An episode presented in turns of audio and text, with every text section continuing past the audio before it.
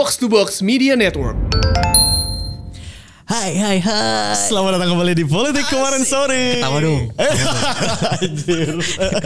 Siapa yang kangen ketawa saya?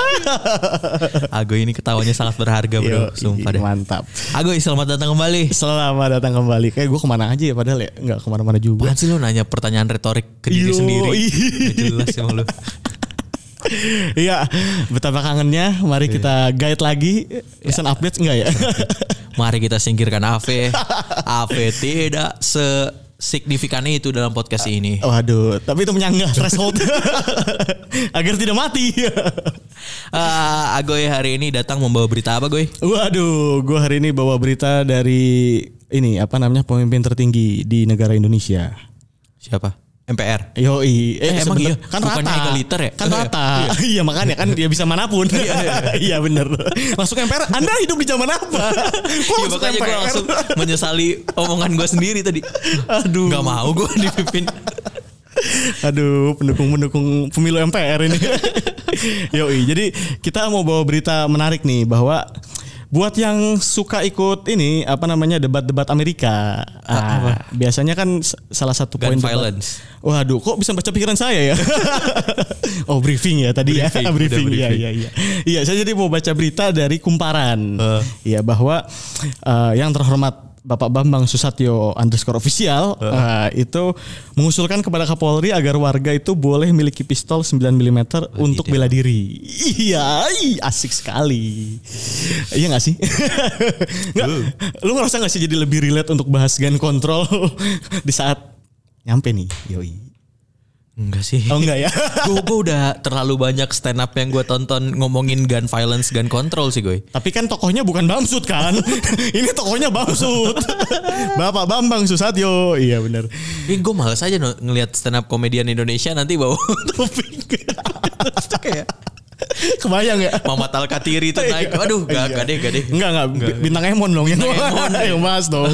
Bintang Emon dong. Tapi lo kaget nggak ini jadi dibawa oh, become real in Indonesia? Maksudnya kalau yang ngomongin ini adalah eh, Puan misalnya dan lain-lain, gue akan kaget sih. Tapi Pak Bamsud tuh kayaknya image-nya emang motor dan the real konservatif. Maksudnya bawa bapak tua yang kelebihan duit nggak mau dikema nggak tahu mau dikemanain Ah, itu iya. Bamsud sih menurut gue. Siapa? Tapi emang eh, kan emang nggak bisa kaget ya. Dan ini gue juga baca, ini gue sebagai fanbase-nya MPR Go.id ya. lo lo follow ininya. Saya follow Instagram. Instagramnya aktif loh. Yang lo lihat apa? Sehari bisa lima post soalnya. Aduh. Mantap ini. Bisa kayaknya gue ngelamar jadi sosmed officer ya. Nah betul. Maksudnya makan gaji buta paling enak tuh ya maksudnya. Daripada admin online shop ya kan. Iya, kalau kataku diupdate terus kan sama lo. ini juga diupdate bisa lah. Yang menarik tuh gue sempat lihat di mpr.go.id ini, enggak deng, ini mpr.go.id di Instagram ya. Itu bahwa beliau ini pernah ngadain lomba tembak yang kerjasama sama Perbakin. Perbakin tuh yang Perbakin tuh yang intelijen. Waduh. Ah, jadi ini tuh ada lomba tembak di lapangan tembak Perbakin Senayan. Yang menarik adalah door prize-nya. Apa? Door prize-nya itu adalah pistol hibah ketua MPR RI. Mantap. Jadi sudah ada insentif-insentif untuk kita bisa punya senjata ya. Yang menarik lagi apa coba? Di dalam ininya tulisan door prize-nya pakai door prize harga. door prize-nya dihargain. iya betul. Pintu harga, harga pintu. Harga pintu pistol hibah ketua MPR RI. Iya, aduh. Tolong Dani segera melamar. Font-font seperti ini tolong di ini. Tapi enggak ya, kita enggak mau bahas full di jangan sana dibahas ya. lah. Iya, Maksudnya boleh lah lo ngomongin hibah-hibah yang lain. Tapi tolong jangan hibah. Ah, Iya maksud betul. Itu kayaknya bakal jadi episode sendiri ya kalau nanti naik ke permukaan. Kalau sempat dinaikkan ke permukaan harusnya podcast kita bubar aja. Kenapa bubar? usah ngomongin ini lagi. Iya. Karena kalau udah gun violence tuh yang naik ke atas debat-debatnya bakal lebih serem-serem lagi gue. Iya betul sih. Mending kita juga fokus cari cuan untuk senjatanya ya. Aduh udahlah beli berangkas, Iya, bangun ini base camp underground nggak tahu lah gue. Survival mode ya. Survival mode aja. Tapi terkait pistol hibah tadi ya. Hmm, Jadi sekarang hari ini sih kita mau bahasnya terkait dengan program lain yang berkaitannya juga sama hibah. Ah. Hibah dalam tanda kutip ya karena sebenarnya Ya. bukan dalam bukan hibah aslinya. Nanti kita akan jelaskan. Jadi sebenarnya hari ini kita mau bahas mengenai POP. Wah, apa itu POP? POP? Wah, POP itu program organisasi penggerak. Ya mantap, sudah hafal. yang diinisiasikan oleh Kementerian Pendidikan dan Kebudayaan Di bawah Mas Nadim berarti. di bawah Mas Nadim yang eh, lagi rame ya. Rame. Eh, lagi rame Nadim. karena kita tahu hibahnya buat organisasi penggerak bidangnya pasti pendidikan, Mhm. tapi dedengkot-dedengkotnya kita bisa sebut ada eh, lembaga pendidikannya NU, Mhm. ada Muhammadiyah, ada PGRI, itu mundur secara berkala dari kes- ikutsertaannya dari program ini. Iya, iya, iya. Iya. Mungkin apa yang akan kita omongin itu kronologi Ya, eh, deskripsi program ya. yang pasti ya. programnya dulu ini kayak gimana, program pertama apa enggak, habis itu terus alur kasusnya sampai Iya, mereka kenapa sih ini rame? Iya, kenapa? betul. Terus ujungnya kita mau nyorot juga respon Mas Nadim yang udah naik kemarin di ujung Juli ya? Ya. Dua- 29 mungkin. ya. Eh, itu aja ya kali ya. Ah, Oke. Eh, selamat mendengarkan. Ting. Keputusan MK tentang rumput eksekutif sudah dibahas. Dibilang nggak ada naskah eksekutif, eh, naskah ada nih, as- naskah ada, ah, naskah ada, akademisnya. Yang bener aja, apa kita orang tolol semua? masalah kuasa Oke, woi. Iya, iya, iya. iya. Eh, lempar langsung ke lo aja deh. Apa tuh? Bantuan eh bun, ya bantuan dana terhadap organisasi penggerak. Ya. Jadi ini tuh maksudnya kalau gue punya organisasi penggerak yang selama ini bergerak di bidang pendidikan gitu. eh, misalnya ada tuh senior gue punya SD sendiri yang buat anak-anak gak mampu. Itu gue bisa ngajuin ke sini. Apa gimana sih? SD nggak Tujuannya itu buat membiayai operasional Ah. sekolah-sekolah yang Iya, selama iya, ini iya, ada atau gimana? Nggak sebenarnya jadi eh, balik lagi ya untuk secara gampangnya ini tuh adalah program hibah dalam tanda kutip. Nanti kita jelaskan bedanya.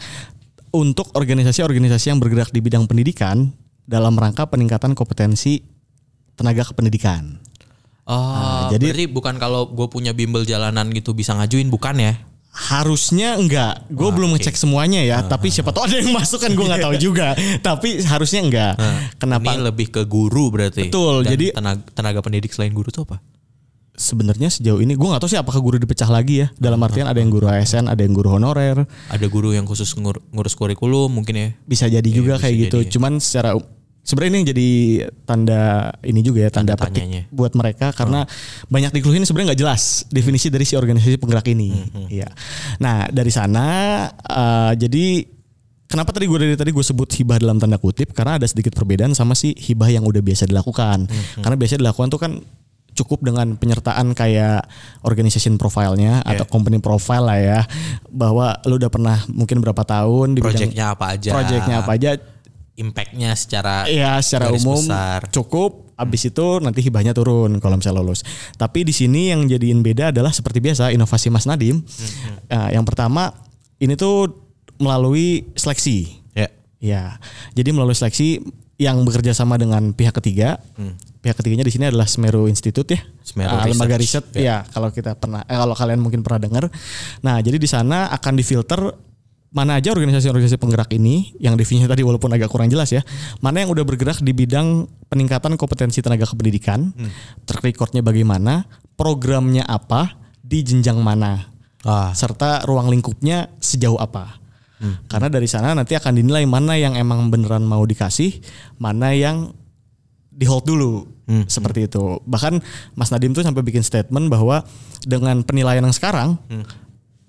Orang eh, organisasi-organisasi yang terpilih tuh bisa dengan bangga bilang bahwa mereka itu terpilih berdasarkan suatu mekanisme yang mekanismenya transparan dan bisa dipertanggungjawabkan ah, I see. yang ditekankan tuh ada di sananya. Jadi transparansi sih. Dan penggunaan ininya juga kan third party ya. Ya. Kayak gitu. Dan Semeru maksudnya kalau selama ini ngikutin ya memang research-researchnya tentang pendidikan banyak, betul. tentang kesenjangan dan yang memang mekanismenya kalau dibilang udah cukup padu dengan eh, apa yang ada di Indonesia gitu. Hmm. Maksudnya selama ini mereka terlibat ngurusin ini juga Apa tuh? Oh, pendidikan pendidikan. Iya, iya betul. Ada pendidikan, inequality juga Iya. ada. Iya. Terus mereka juga orang-orang yang terbiasa bikin matriks eh, Iya. buat saringan. Jadi kuantitatif ya. Di- menurut gue bisa lebih dipercayai dibanding Iya. diurus langsung sama Kemdikbud. Kalau menurut gue ya. Iya, iya. Berarti ini harusnya tender dong. Oh, maksudnya dilempar siapa yang bisa bikin matriks iya, gitu. betul. Terus mereka menang. mungkin ya. Mungkin. Iya, mungkin. tahu. ya.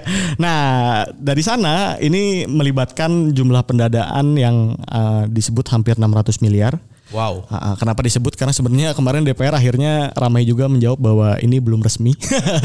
Jadi belum full di ACC. Eh banyak yang protes juga kan katanya Ya. mending dipakai buat ngelengkapin fasilitas ini PJJ. Nah, Pembelajaran jarak jauh. Kan sudah dibantu Samsung keluar. eh, ini belum di endorse juga jadi. Kenapa gue nyebut ya? Iya iya iya. Banyak yang ngomong gitu, ma- termasuk dari NU kalau nggak salah gue baca ya. Uh, oh iya betul kayak di- kenapa nggak difokusin lagi fokus pandemi kayak gini? Iya iya iya. Mungkin karena mereka nggak dapet ya. Nggak tahu ding. Iya. Jadi penerima tadi berapa? 600 M itu diterima berapa orang gue? 600 M ini Berapa berapa organisasi? sorry. Iya iya. iya. Sebenarnya kalau untuk thresholdnya gue nggak tahu ya karena nggak pernah disebutin dengan jelas. Tapi sejauh ini katanya applicansnya tuh ada 4.400. Wow. Dan yang sudah masuk ke tahap proposal udah masuk. Ini angkanya sebenarnya beda-beda. Cuman kisaran antara 150 sampai 180 organisasi kayak gitu. Dan di sini juga sebenarnya udah dibedain ya eh, apa namanya bantuannya jadi bentuknya nggak flat. Ah. Iya, jadi jenis-jenis bantuan dananya itu nanti akan dibedakan per kelas-kelas gitu. jadi ada yang namanya kelas gajah, kelas macan sama kelas kijang. Uh, bantuannya itu berbeda-beda dengan dalam jumlah nominalnya di mana kalau kelas gajah dapat 20 miliar per eh, 20 miliar, terus kalau misalnya macan tuh dapat 5 miliar, kalau kijang dapat 1 miliar. Satu miliar. Yoi, kayak gitu. Jadi sebenarnya ini nggak akan muncul ke irian misalnya kayak NU udah lama puluhan tahun ngurusin pendidikan Indonesia dapatnya sama sama organisasi yang misalnya cuma tiga tahun karena syarat minimalnya tiga tahun Ah, gitu. iya, betul. nggak nggak akan muncul hal-hal yang kayak gitu kan karena Bisa aja kalau deket sama Kemendikbud. Enggak ya. gue jadi bingung narasi yang mau kita bawa di podcast ini apa Gak apa-apa serang Gak aja apa- semua iya, sundul betul. aja kan Sundul aja kan ya. Iya iya.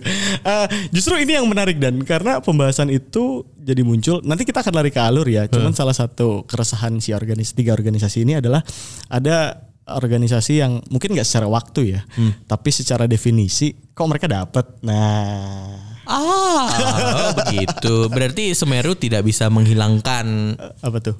maksudnya si matriks yang sudah dibikin oleh Semeru ini nggak bisa nyaring sebagus gimana? Ada apa ini? Fe tolong Fe.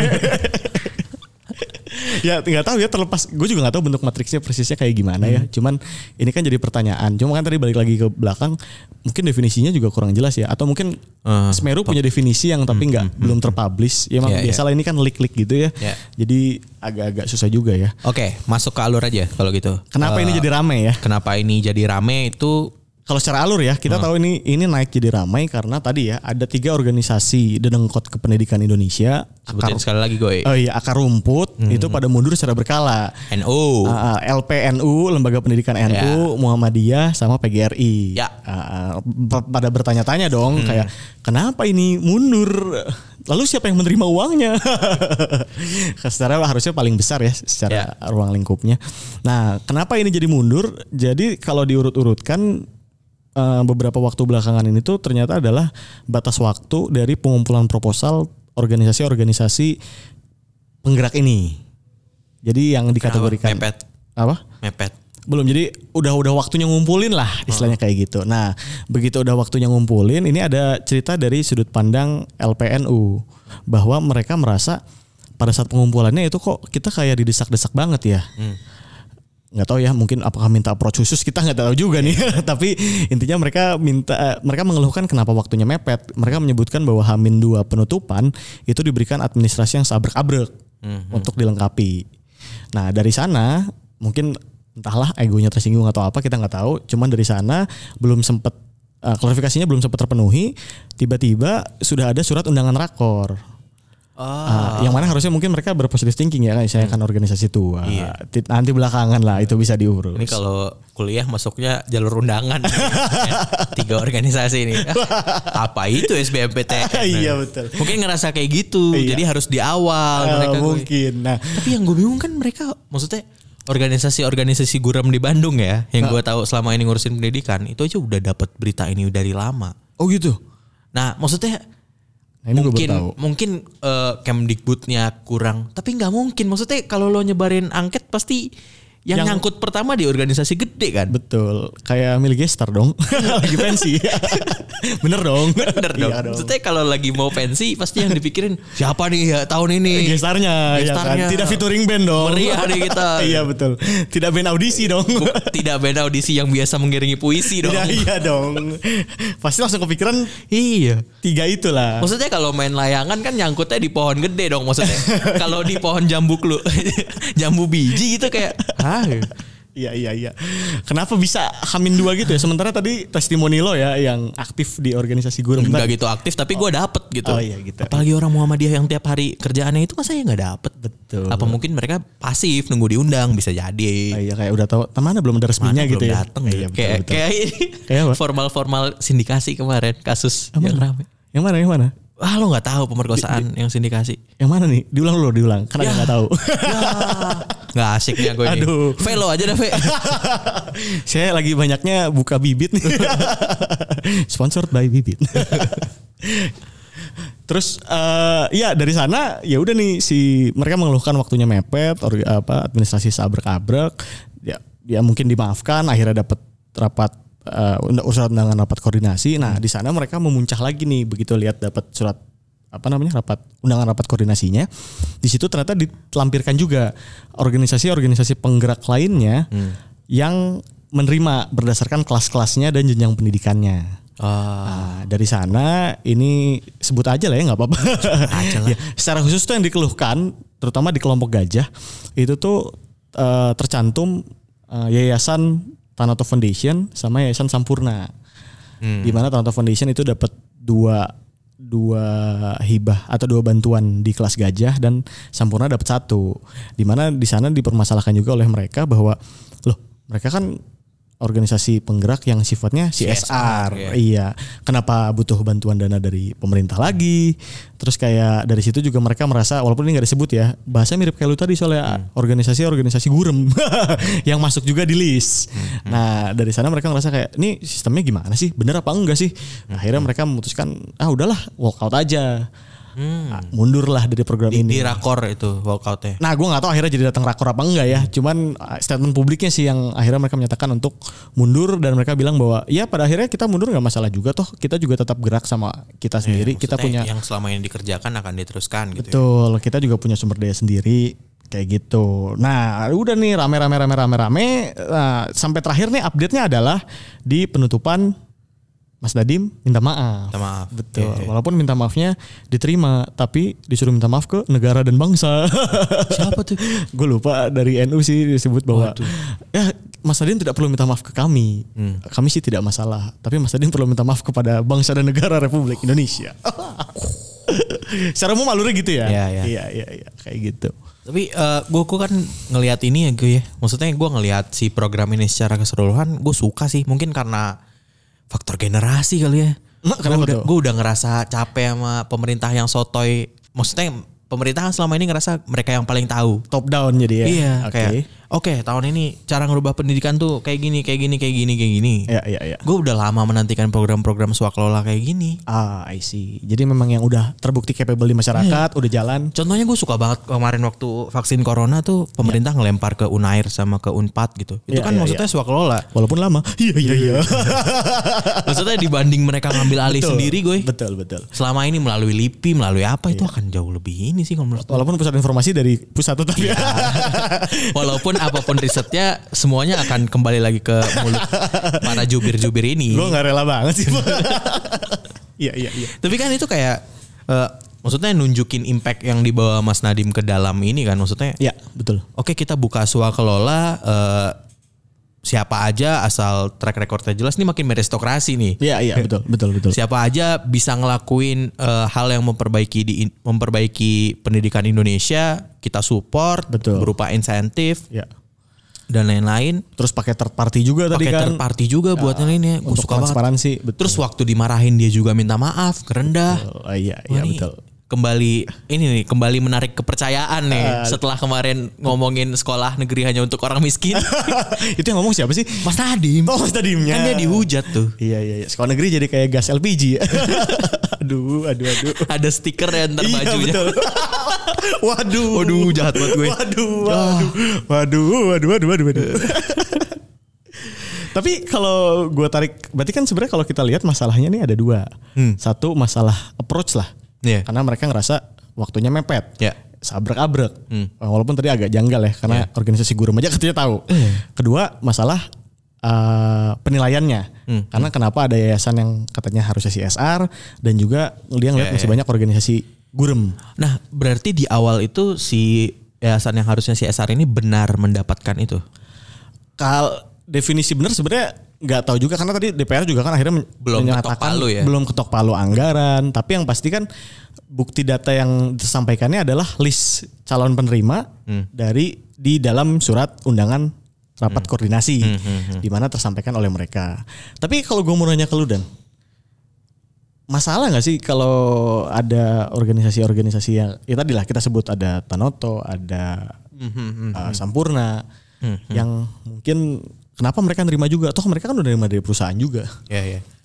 Eh, gue sih nggak masalah sebenarnya selama mereka tetap menjalankan karena kan CSR itu ada aturannya mereka harus berapa persen mengeluarkan Dari- dari total keuntungan atau Ah. dari apa itu kan ada aturannya. See, ya. Artinya selama yang mereka keluarkan dari CSR perusahaan mereka itu tidak berkurang karena ada bantuan dari pemerintah, anggaplah kewajiban mereka awalnya itu 100 m gitu. ya. Dengan adanya dana dari eh, Kemdikbud mereka tadi dapat 40 m ya, dua kali 20. oh ya ya ya. Mereka nggak jadi ngeluarin tinggal 60 doang. Artinya mereka bisa aja tetap ngeluarin 100 eh, dari pemerintah 40. Oke, kita jalanin sama-sama 140 gitu. malah bigger the scale gitu ya iya iya iya Ini gua kayak ngelihat optimasi yang dilakuin PBSI dan PB Jarum gitu. hmm, apa ini ini bisa dibawa ke sana gitu maksudnya. Oh, PB bentuknya. Jarum support eh, dari secara legitimasi. Ya. Eh, bukan salah itu maksudnya PBSI support dari segi eh, legitimasi. Oke. Hmm. Terus eh, komandonya, kewenangan, koordinasi, regulasi. Ya. Terus juga kalau memang eh, secara dana kurang mereka support anggaran. Hmm. Tapi eh, CS, CSR-nya tetap jalan untuk bisa memperbesar anggaran yang dipunya dari Kemdikbud. ya ya ya Terus juga eh, karena kan mereka kalau CSR kayaknya lebih jalan di lapangan ya dibanding yang dilakukan pemerintah selama ini kalau menurut gue ya. anda skeptis sekali sama pemerintah Ya, ya lihat aja tuh yang selama dipegang tiga itu jadi Wah, dipegang tiga itu.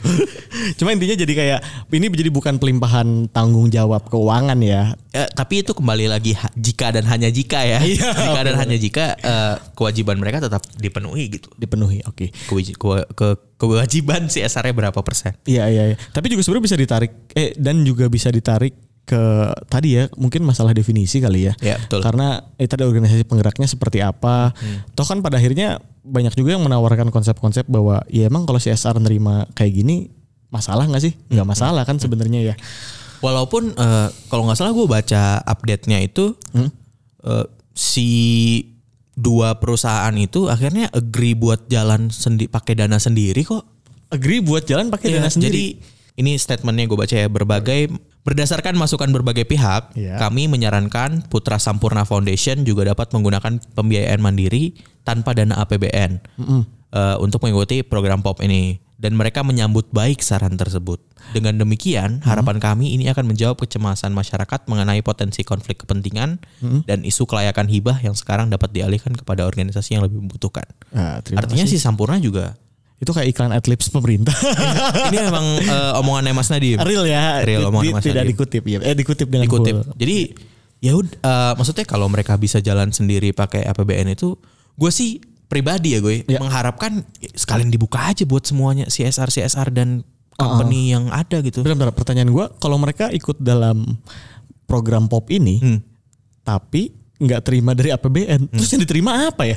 Bukannya pop cuman duit doang? Nah jadi ini gue baca tulisan eh, di Detik News ya Hmm. dari Marlis Afrida. Eh, beliau seorang Aktivis. eh, peminat Oh. dari SDGs eh, 2030. Terus juga Peminat tuh bukan fanboy gitu kan? ya gue nggak tahu mungkin ya mungkin. tapi emang banyak sih yang tapi ditulis eh, peminat. tapi ininya memang jelas lah maksudnya Iya, dia eh, alumni Master of Public Policy gitu. Oke siap. Eh, Mantap kita sekarang ada cekran apa background checking gitu ya? eh, beliau ngomong ya sekalian dibikin ini adalah three sector partnership aja. Apa tuh trisektor? Jadi ini tuh ada tiga tiga sendi gitu. Yang pertama ada pemerintah, yang Hmm. kedua ada perusahaan melalui CSR atau misalnya filantropi perorangan. Oke. Yang ketiga itu ya si organisasi penggerak ini. Oh, kayak triple helix gitu ya. kan pemerintah selama ini ya itu tadi yang kayak gue sebutin. Hmm. Mereka punya kewenangan, mereka punya komando, mereka punya koordinasi, regulasinya mereka udah jelas. Ah, I see. Anggaran negara juga ada di belakang mereka. I see. Perusahaan eh, perusahaan itu punya dana. Oke. Eh, tapi mereka nggak punya hal-hal yang dipunyai pemerintah tadi gitu. Hmm. Maksudnya ya itu mereka kurang ada insentif, mereka kurang legitimasi dan mereka kurang keahlian. Oke. Sesuatu yang kalau keahlian ini bisa diisi oleh orang-orang dari organisasi penggerak dan pemerintah, Hmm? Si eh, legitimasi ini bisa disupport oleh pemerintah. Nah, jadi kayak istilahnya mereka mungkin nggak nerima dari APBN dalam bentuk Iya. nominal, tapi uh, mereka terdaftar di organisasi ini dapat tadi insentif lainnya ya. Dan CSR-nya kayak dapat grant gitulah, kayak Ah. ini loh yang kami lakukan tuh support apa yang pemerintah lakuin gitu. Ah, Iya, sejalan lah ya, Sejalan, line bareng. align. Ah, iya, iya. Oh, Oke, oke, oke. Oh, berarti itu kayaknya diupdate gitu ya. Jadi setelah ramai, toh kan emang anggarannya juga belum resmi. Iya, sekalian aja bikin tiga sektor kalau gitu. Pemerintah CSR CSR yang lain ya ambil juga aja gitu. Ini tolong Semeru ya dilakukan. Tapi ya itu kan kayaknya karena ngelempar proposal ya. Kenapa? Itu kan awalnya karena ngelempar proposal mungkin ya ngelayangin proposal ke Semeru. Oh, Makanya yang awal-awalnya ini nggak nggak gitu kan. Mungkin Ah, ini iya, iya, iya. approach yang dipakai supaya makin nampak merendahkan dirinya kepada senior-senior ini adalah mungkin harus jemput bola. Oh iya, betul. datengin ke kantor-kantor. Iya, betul. Pak kita mohon bantuannya. Bapak kan sudah lebih lama nih aktif di pendidikan. Menurut lo itu gak sih salahnya si ini? Itu ego ego ego sektoral gak sih? Iya, kita, kita masuk ke poin penyebab keduanya ya. Kan tadi satu masalah definisi penerima kan. Iya. Kedua kan tadi masalah approach-nya. Jadi kan lari mungkin kayak ego sektoral ya.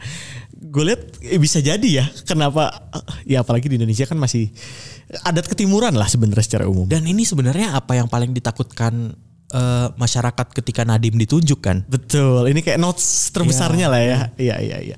Tapi jadi jadi apa ya? Jadi serba dilema gitu. Apakah ini memang karena approach-nya yang kurang, Hmm, uh, jadi sehingga ego sektoralnya naik. Kita tahu ego sektoralnya udah ada gitu. Iya. Bahkan sebenarnya kan Nadim tuh di notes pada saat sekarang kan Dikti udah masuk lagi ke barang di Kemendikbud. Barang kan? Kemendikbud. Iya, justru dia kan di wanti-wanti, lu bisa handle Dikti nggak?